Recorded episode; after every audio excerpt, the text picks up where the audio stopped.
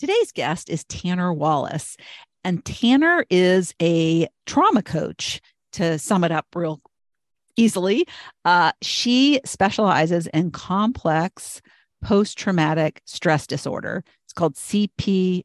It's kind of a tongue twister. Uh, but in this episode, she really goes into detail about what that is gives examples. Uh, we talk about how she got into this work. It was through self healing. And uh, I think it'll help uh, a lot of people who listen. Uh, and so I just was fascinated. I always love learning new things. And when I learn new things, I like to share them. And so she also uh, has this way about her that is so peaceful and calm. And she made me feel so at ease. And so, and not that I always feel easy with my guests, but I just felt like when I was done, it was just like, ah, you know, you know how you after you finish a massage or something. But that, yeah, she is uh shares her experience. She's very open, and uh, I enjoyed it immensely. And with no further ado, here she is. Hi, I'm Lori Wright, also known as Not Your Average Grandma. I created this podcast as a place for women in their second half of life to go to to receive inspiration. If you are at a place where you believe your best days are behind you, it is my hope one of these episodes will spark you to think differently and lead you to a new belief that your second half may actually be your best half. I want you to stop seeing your age as a limitation and start seeing it as your superpower. You have years of experience and value that the younger you never had. So it's time to lean into that and use it to fuel your future. No more letting age or circumstances hold you back from the pursuit of a more fulfilling and fun life. The happier we are, the better the world will be. So instead of settling for what you don't want, how about going after what you do want? Listen in and let something you hear prompt you to take the first step in making the rest your best.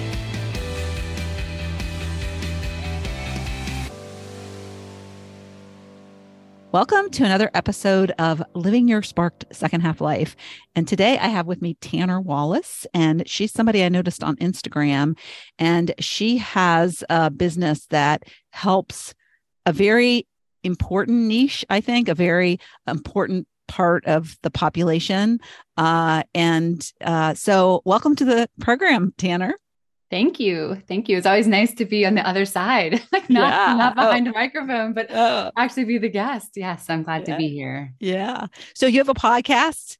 I have a and, podcast. Yeah. And, and it's it's called we have to say that up front. Well, it's it's been called many different things over the years. We've sort of in this settling period of it's just called Held by Tanner. Oh, okay. okay the latest yeah. iteration. Yeah, yeah. Um, but yeah, so I, you know, so I've been following you. I'm surprised I didn't know. I, I probably did know a while ago that you had a podcast, but I forgot. Uh, but yeah, I know you have a program, and um, what you do is amazing. But of course, what you do is uh, based on your own personal journey.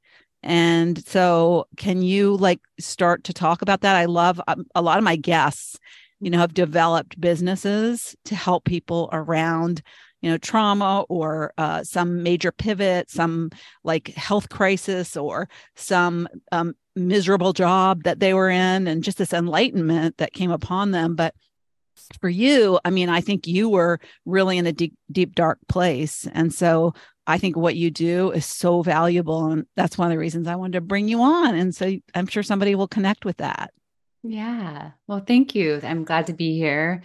Yeah. I mean, I think, you know, getting older is very interesting, as you know.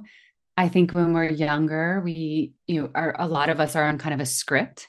Like, oh, right, I graduate high school. Like, oh, right, I go to college. Oh, right, I get married. I have kids. Um, and we don't even realize how scripted our life really is. And I think for me, I think along with a lot of other humans, when COVID happened, it really slowed my life down incredibly. I have four kids. I'm part of a blended family. So, you know, we have multiple households, driving kids, school schedules, custody schedules. My partner is, is still a university professor. I was at the time a university professor. And so we just spent a lot of time driving and going and doing. And, you know, when you're driving and going and doing, you, you don't spend a lot of time like how do i actually feel? Like what and, and what's here when we slow down and we stop? And it was such a gift because our my two stepchildren who spend time evenly between households their parent was was still required to do their job not for the whole of covid but for at least the second half of when we were on lockdown. And so we had my stepchildren here every day for school and we had my bio kids here and my research had slowed down my partner's research had slowed down and so we were all just kind of in the house with each other and it really gave me an opportunity to explore some things I already knew about my life, but just never had time to fully turn towards. You know, why why have some things followed me into my second marriage? Why why is my husband's relationship with his ex so different than the relationship with my ex?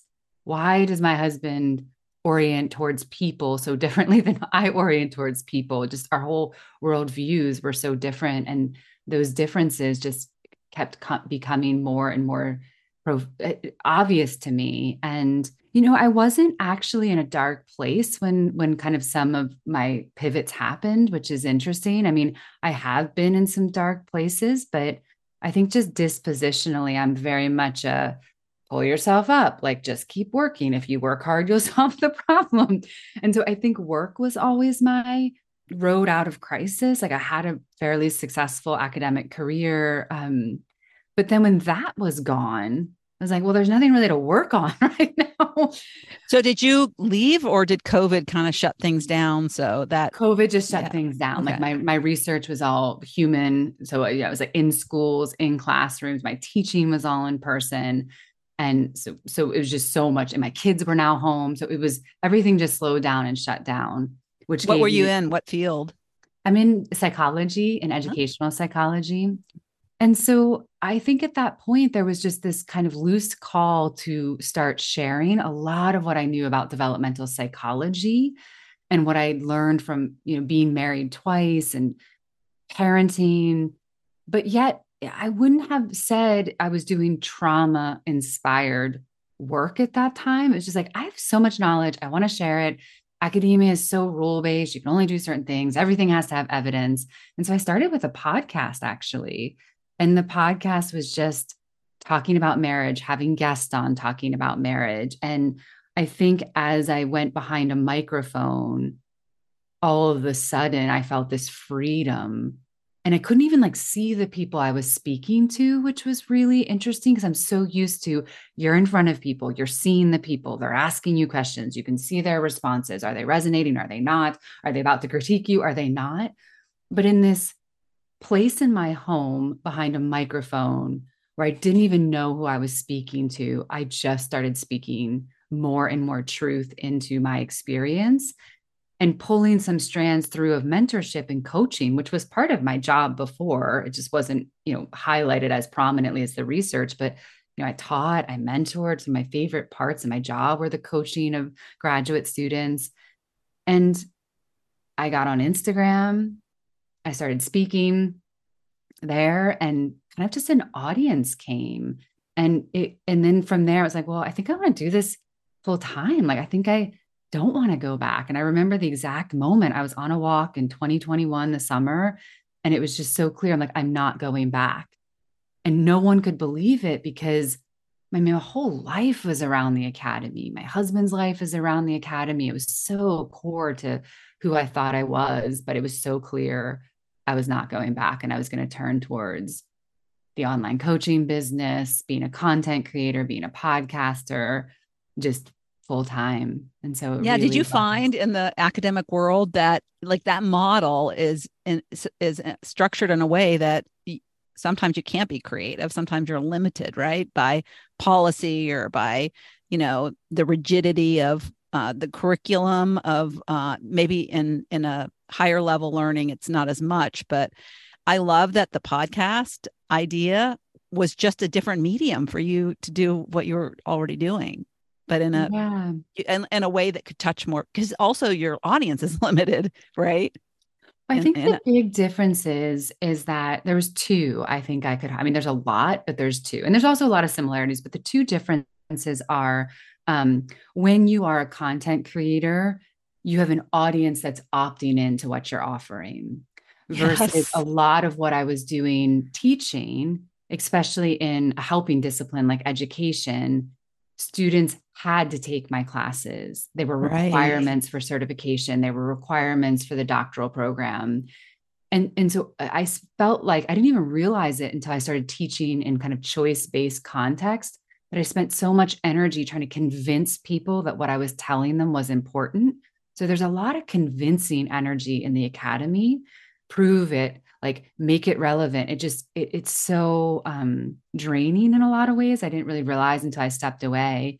And then yeah, that's so when, true. When it comes Good to point. Yeah. research, it, it's it, it's really conservative in research, understandably, because the bridge you can make between what we know, what we know, and I put that in quotes, and what the evidence is that supports our current theories, you can only take a baby step in a direction because you can't take a huge leap because people are thinking, oh, that's unfounded. How did you take that big leap? You know, research is a lot of incremental knowledge limited by what we can perceive in the world. I remember I saw a tweet one time from a researcher I absolutely love. And she's the founder of critical race theory. And you know, she'd been talking about it since the 60s, seven, like a long time, 70s, probably not 60s, like 70s. And then there was this study probably like 10 years ago, funded by the government, that proved some of the findings she had theoretically. And she tweeted, she's like, I'm glad my theory is real now. and like cited the study. So there is that kind of necessary um, carefulness, but it also limits creativity and, and what can count as what we know, you know. So yes. So how did you niche down into trauma? What led to that discovery? And that's where you wanted to go and help people with. I think it kind of started by just finding my voice you know, just finding my voice, getting more and more comfortable speaking my truth.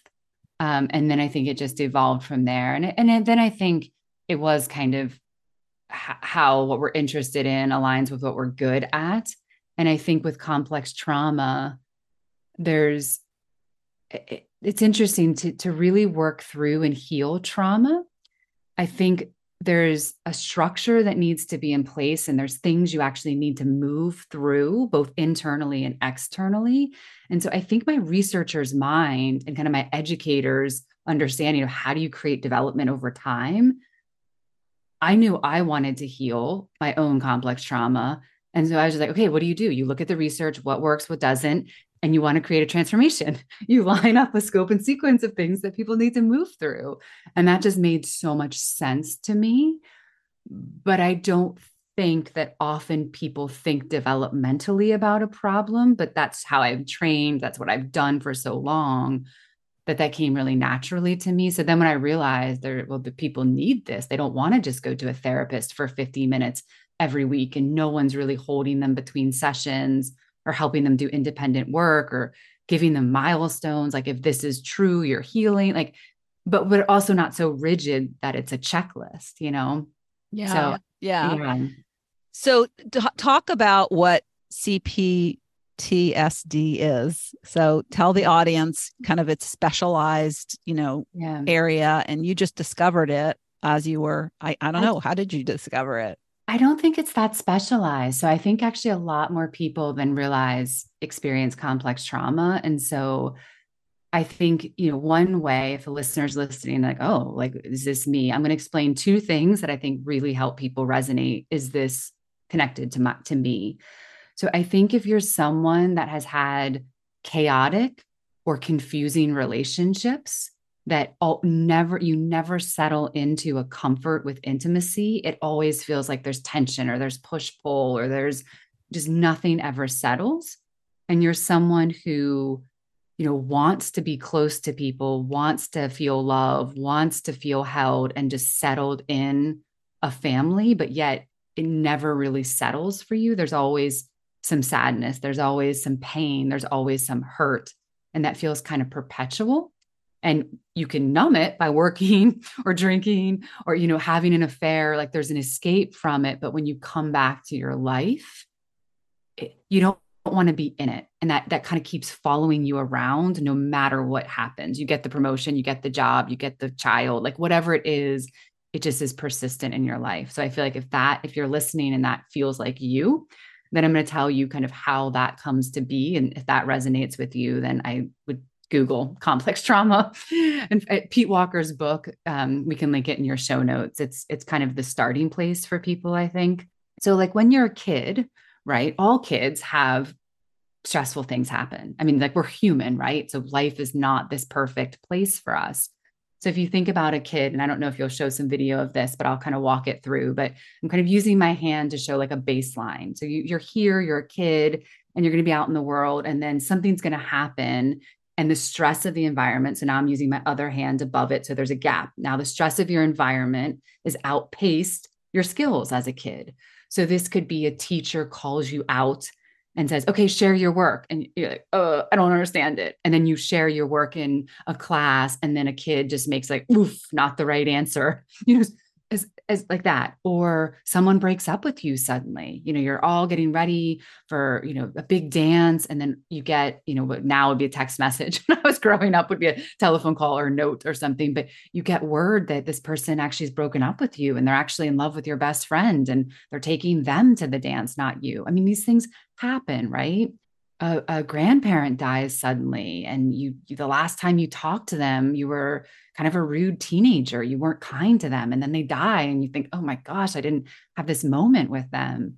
So these events happen in our life that are just normal kid events.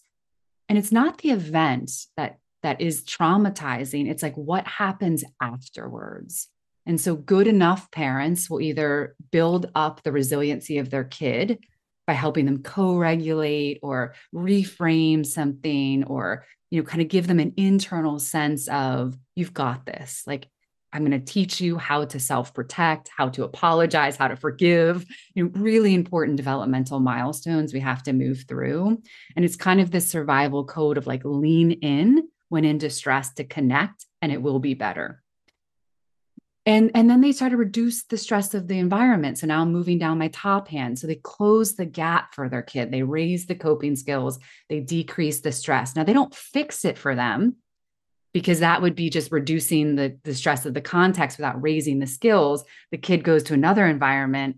Parents not there. They don't know how to do it themselves. So it's really both reducing the stress of the environment and increasing coping skills.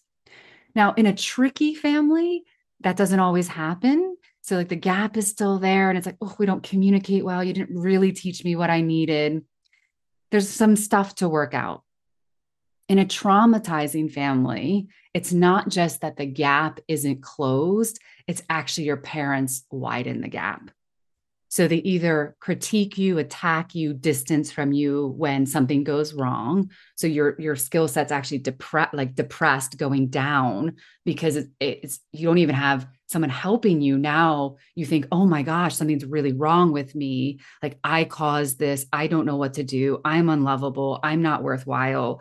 That decreases, and often they're bringing their own patterns of relating, their own unhealed trauma, and they're increasing the crisis. Like they don't know how to cope with a crisis. They make a small thing into a crisis.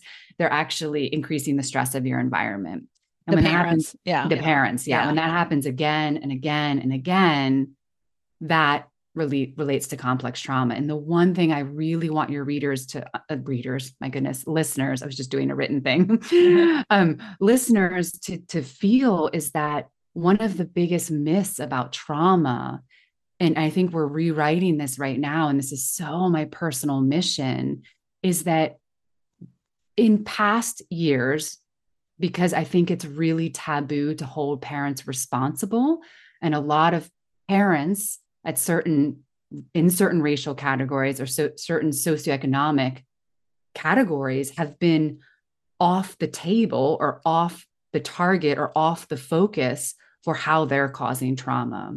And so, what we have is a historical record of research that really focuses on quite extreme traumas and only labels those as traumas. Mm. So, if you mm. look at the adverse like inventories of childhood experiences, you know, those events are quite extreme and don't apply a lot to what I'm talking about in terms of psychological safety, emotional safety, spiritual safety, sexual safety, which takes a lot of parents off the hook and really focuses our policy and our resources on a specific set of parents that are pretty vulnerable and easy to target, honestly. So there's a lot of equity and justice issues related to this that are kind of on the underbelly of my message, which is a lot of people suffer from complex trauma that are not currently identified as such.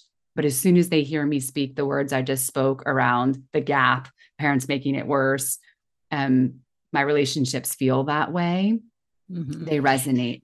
I have a question. Is this typically like repeated, like incidences, like over time? Because you know, I, it's it's funny. I I ask this because I, you know, I'm 63, and I look back and I think I never had any trauma. I had a wonderful life. I had parents who loved me very much. But in the past year, as I've been doing more work on myself, digging into like these like certain like and it's not necessarily um something that prevents me from because I feel like I'm living my best life right now and I'm very happy. But there's just little things like sometimes I get really afraid of people judging me. And that's mm-hmm. like something there. Well, why can't I be free of judgment? Why can't I like think differently about like why am I worried about what people think? And so in the past year, a few things have come up. And one of them was my mom was anorexic. And so when she was pregnant with me, she didn't gain any weight. Well, she gained like eight pounds. You couldn't tell she was pregnant. I was born prematurely. Um, and I, I think it was because failure to thrive. Um, but then a cut like just recently, I was with my coach and and I had this like aha moment that when I was like eight years old, I a, a classmate's dad died, and I became obsessed with death, and it, it, I got obsessive compulsive disorder, and so but I hid it, and I didn't tell my parents. But I would there was things that I did, like I every night I would ask my mom the same three questions, and she she never really talked to me about it. You know, she never uh she and she uh, got to the point where she'd come in and she'd to my bedroom and she'd say yes yes no yes yes no and so she wouldn't even like give me the time of day. It was just like she was, you know, she was busy and she was distracted with, you know, her job and my dad and she was in school at night and and then while we were talking another trauma just came up. And that was I broke and dislocated my finger hmm. and they didn't take me to the doctor. They because they were having a party and so they were drinking and having fun with their friends. I I came home with like from a friend's house and my finger was over on the other side of my other finger. Mm-hmm. And my dad tried to put it back into place. My dad's not a doctor. And then I went to bed like mm-hmm. that. And I woke up in the morning with like like still like that. And my I, you know, I think the doctor was like shocked when we went to the to the doctor. So there's just like these little things. Like I look back in my life, I had I felt loved by my parents, but mm-hmm. there was these little um, you know, very separate and you know a lot of time between them but actually uh, these incidents all happened when we lived in this one house for like four years so they mm-hmm. were well not the pregnancy but the you know the the de- being afraid of death getting ocd and then my finger and so that's kind of was a very compressed and i was from eight we lived there from the time i was eight to when i was just turning 12 so yeah. i just i was curious is like yeah so two is, things yeah. two things i would say so one thing i would say is um let's see. I'll start with this one, even though I want to say the other one first. I think from a listener's perspective, this will land first. Um, I when people are trying to feel like what's the difference between a tricky family and a traumatizing family? Because, like I said, unicorn parents are very rare, where it's not tricky or not traumatizing. That's just the truth. It might change with um, my kids because I feel like there's a lot more information about like emotional intelligence and you know, mental health. So I think that actually will change a little bit. But I think for our generations, like if you're you're like 35 and above, you probably had a tricky family or traumatizing family, or you lucked out and got a unicorn family. I, I one of the ways that I resonate, and I this comes by way of kind of noticing my husband's interactions with his family and my interactions with my family. Um, in a traumatizing family, the best way I can describe it is there's no floor. Like there's no bottom that you could hit where you can't expect something else to happen. Whereas in a tricky family, it's like we may disagree, we may not talk for three weeks. I may give you the silent treatment in a really like kind of toxic way, or we might pretend this thing didn't happen that did, you know, and that's problematic. I mean, and we know when things come down to it and it gets really bad, of course, we're going to be there. We're family. We love you. Where I think in a traumatizing family, there is no floor.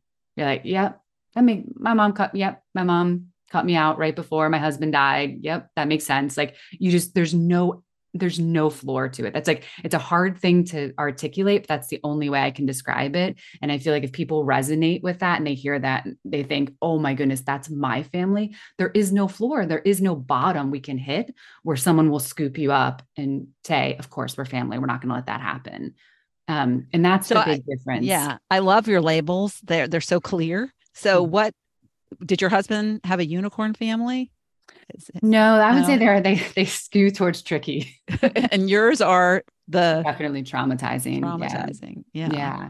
And then I would just say the other thing, and this is kind of also part of the ecosystem of a tricky family. You know, a mom with anorexia is kind of tricky. I mean, there was something going on with her that she had protective parts of her, protective energy that really was feeding her these messages of you must control you must be perfect to be loved. You must control you must be perfect to be loved. Because that's the that's the anorexic protective part. You must control to be safe. You must protect uh, perfect to be loved. And so while that was going on especially in a pregnancy where there's all this like womb energy and like great mother energy that should be flowing through that that's like a disconnection of the mother line. So there's definitely stuff there, I would say, uh, you know, and only you kind of understand, you know, uh, but I do, you know, just to kind of name something for you, I have a lot of people that enter into my space that, you know, have said I professed my love for my parents. I would have said I had the perfect family. I would have said I was loved as a kid. And yet it's undeniable what I experienced and now that you're talking to me and and so i do just want to name for listeners and for you there is such a taboo against speaking our truth. And i think it's because and this is something i've been trying to kind of correct in my own journey is that when i first started speaking openly i think i had parts of me that were so angry at my parents and so i mean just compounded anger over so many years of things that I really did speak out in a way that was not compassionate towards, particularly my mom. And I really do regret that. That was not the way forward, I believe. But I didn't have models in the survivor community because a lot of the survivor community is very righteously angry, which I now understand is also a protective part of people because I think when we're really tapped into the divine in all of us and the deep source energy and self energy, you can kind of arrive at this space of I hold you accountable for what you did to me. And I love you and I forgive you. And forgiveness is a oh, very controversial topic in the survivor community, but it, there's a path forward where you can hold your parents accountable and still kind of be in the frequency of love and compassion. It's it's kind of a nuanced place to be but it exists. And and i think that's where a lot of models of recovery and trauma survivors have that very edgy righteous call it out speak my truth that that is is a hard place to be. So I, I, think you can hold tell your own story, hold your parents accountable, and still love and be compassionate. It's going to change your relationship with them for sure. It should. I mean, it absolutely should change your relationship with them. But changes aren't bad or wrong. Sometimes changes are really empowering and, and beneficial to both and everybody. You yeah. know. Yeah. Yeah. Yeah. So what do you feel like sharing? And of course, you don't have to, like some examples of what no bottom is like in your life? What? yeah, yeah. I can give a really concrete example with my ex husband, who's also a trauma survivor. No bottom is we were negotiating um, you know we have a legal custody agreement and, and anyone who's divorced has a custody agreement knows that they're kind of just words on paper because to get them enforced you it's it's almost impossible to i mean not impossible but it has to get really bad for for you to find yourself in front of a judge. And by the time you do it's probably whatever's happened is already passed. So divorced parents that are co-parenting with a custody agreement are going to relate to that reality. However you know most adults kind of take the custody agreement as sacred. Like we agreed to this. We you know, we wrote it down. We had lawyers. Like this is our plan. When we don't agree we fall back on this document so my ex and I were negotiating a trip he wanted to take it it, it the the girl one of my children had an event that they would have to miss if they went on the trip and it was my custody time. So I said, You can't take them. Like, I don't want them to miss this event. They don't want to miss this event. It's important. You'll have to reschedule this event. And it wasn't for his family, it was for his, um, their stepmom, which is, you know, blended. Like, I'm, I'm a stepmom too. Like, I get it, but I also think it wasn't for his family. It was for her family. They were missing an event. I'm like, I don't agree with this. It's my call. I'm doing it. He bought the tickets anyway. He bought the tickets anyway. And at that point, plane tickets, told the girls, canceled the, the thing. And I was like, well, what can I do? Like, you've bought the tickets. Like, you've given me no option here. I, I can't go in front of a judge. You backed me into this corner about this thing I feel important about. And so it's that.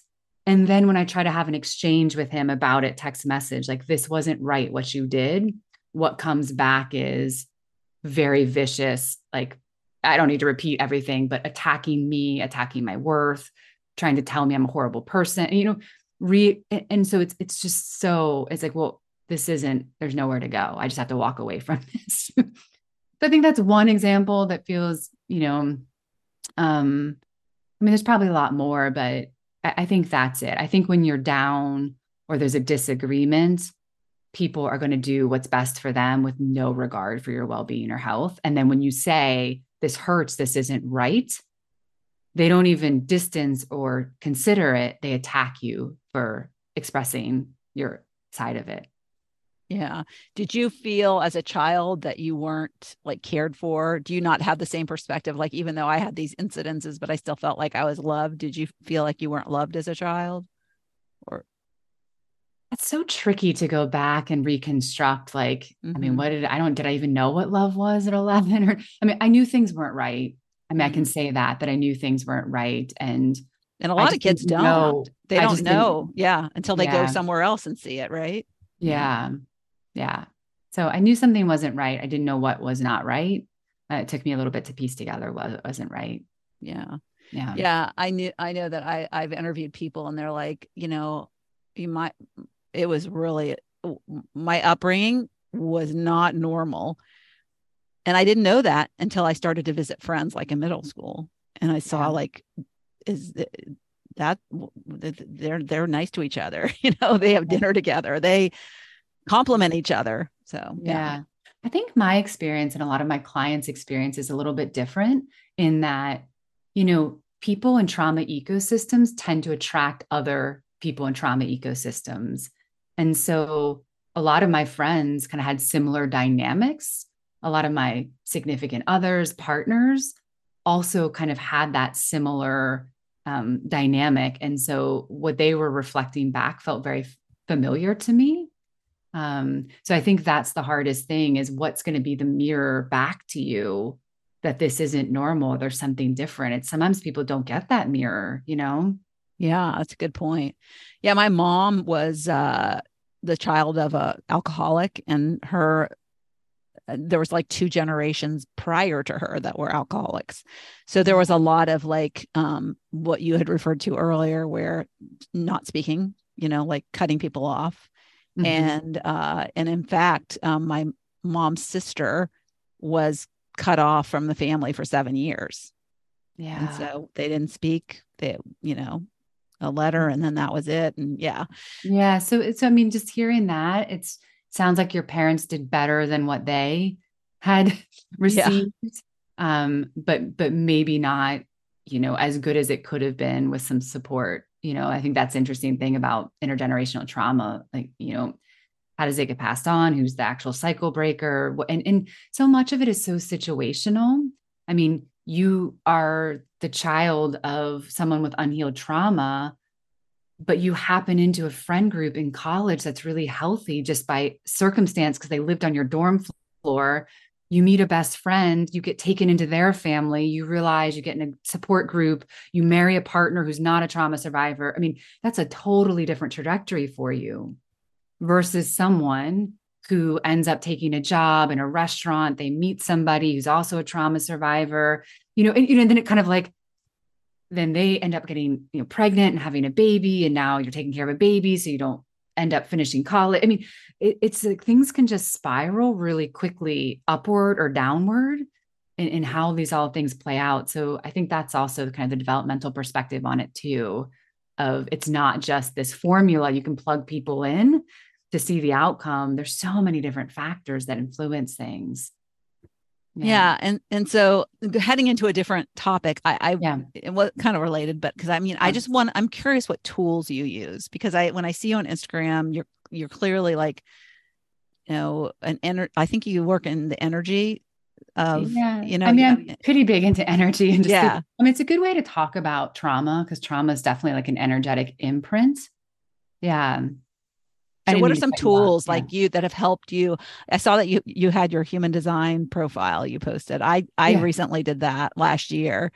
So that's been really eye-opening for me because I have done and made decisions in my life that are completely in opposition to my human design. yes. It is kind of interesting when you do that. Yeah. I mean, so the primary tool that I've used since I um, left the academy, I've been so fortunate. I mean, it feels like this really is a divine intervention. Um, internal family systems is a particular kind of modality. And there, it's very hard to get into the trainings. You know, many people wait. It's so popular. There's actually a lottery to apply, so you mm-hmm. can't even just apply. They pull a lottery, tell you if you can apply, and then you get in. And I it was introduced to IFS, which is what you call it shorthand, on my own podcast. I interviewed somebody really fascinating. I tried it out on my own. It changed my life personally. So I was like, well, I'm going to apply for level one. And I got it the first time. I mean, it was just crazy. And then, so I've internal family systems, I got trained in level one. And then I applied for level two and I, I'm going in March. It's wild. I don't understand how this is happening, but it's so good because I just love internal family systems. But from my perspective, it's not complete. So if I had to kind of describe what I combine, it's internal family systems, kind of goddess archetypal energy and shamanic journeying. And those together really make a really nice kind of space to do transformative work in my mind. And, and I don't hold any of them super tightly. You know, I think as a good coach or mentor, you're always innovating and intuitively guiding and just pulling in what feels resonant for your client. you know, you're just like, oh, yeah. this feels relevant, you know. So I'm definitely an innovator when it comes two coaching. But those are the three things that I would say I kind of anchor in. Yeah. That's awesome. So is there a level three? What's the highest level that you There's a level to? three. Yeah. Uh, that's yeah. awesome. And how yeah. long does each level take you to go through?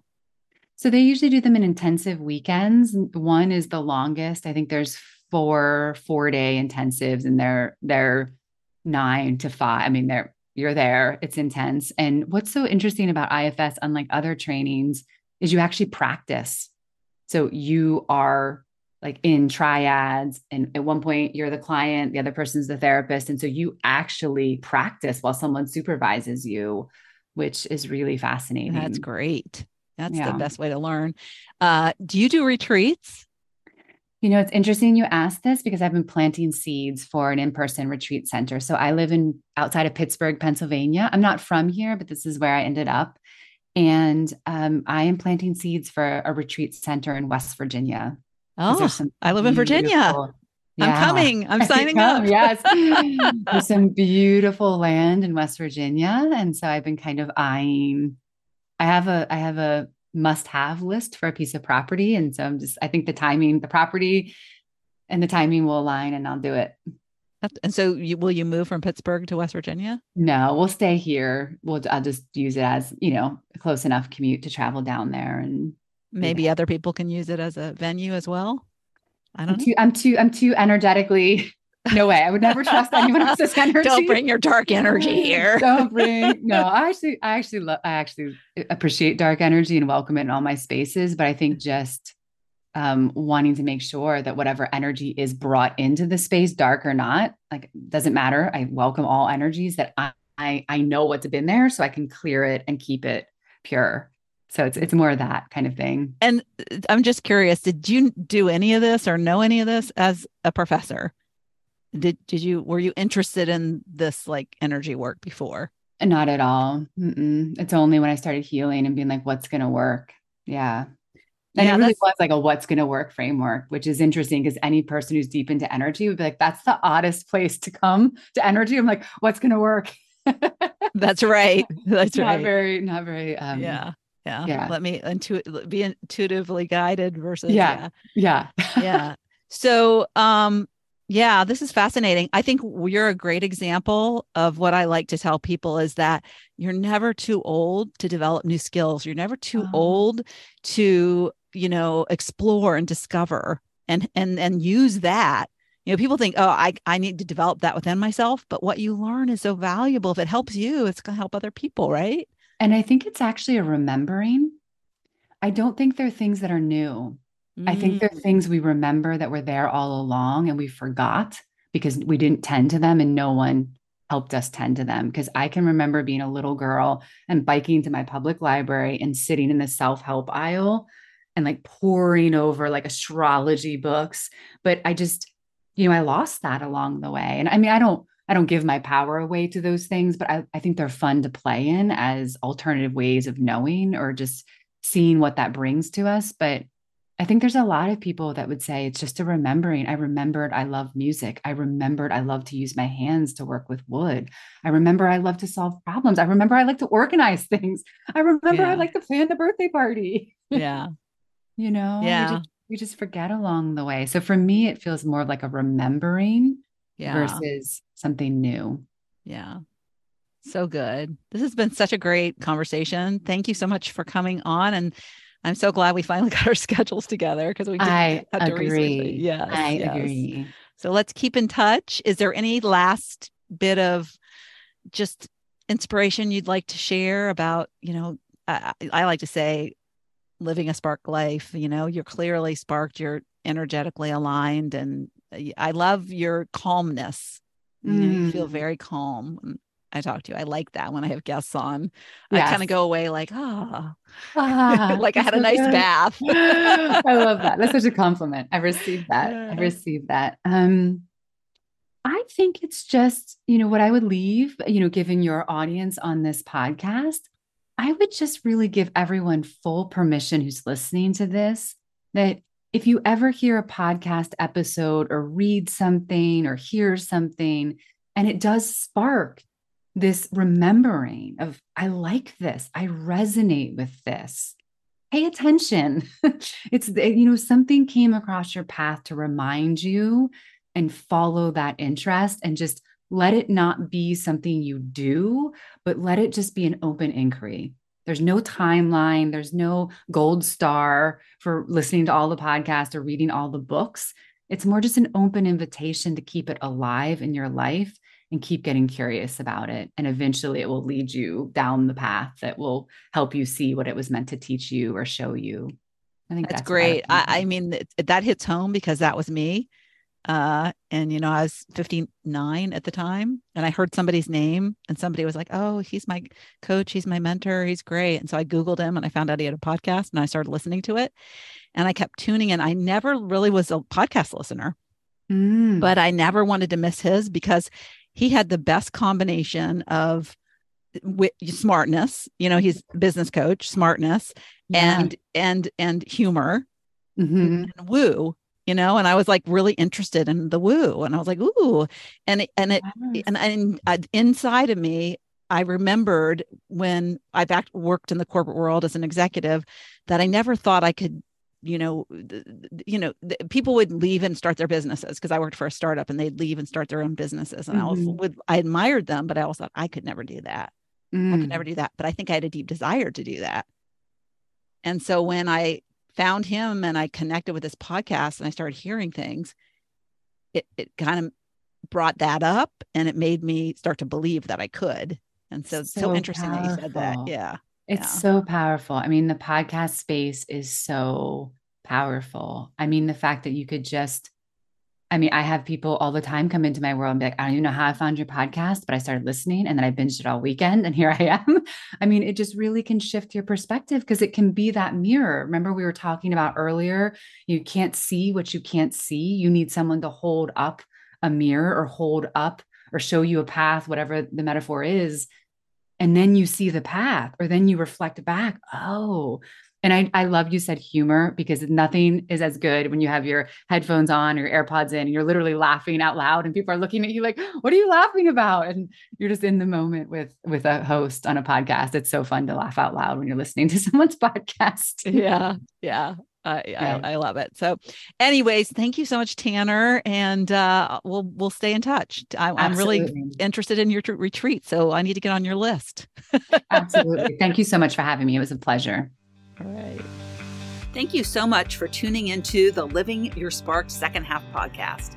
If you'd like to watch my guest interviews, you can find the video version of this podcast on my Not Your Average Grandma YouTube channel. Also, you can check out what I have going on at the moment by going to my website at notyouraveragegrandma.com or find me on Instagram or Facebook at Not Your Average Grandma. If you like this episode, please mention it to a friend and don't forget to leave a review so I know the topics you like best and can bring you more of that content in upcoming episodes. Last but not least, remember to always listen to that inner voice that will never steer you wrong and make living from the most sparked place possible your biggest priority. When we do that, we make the world a better place.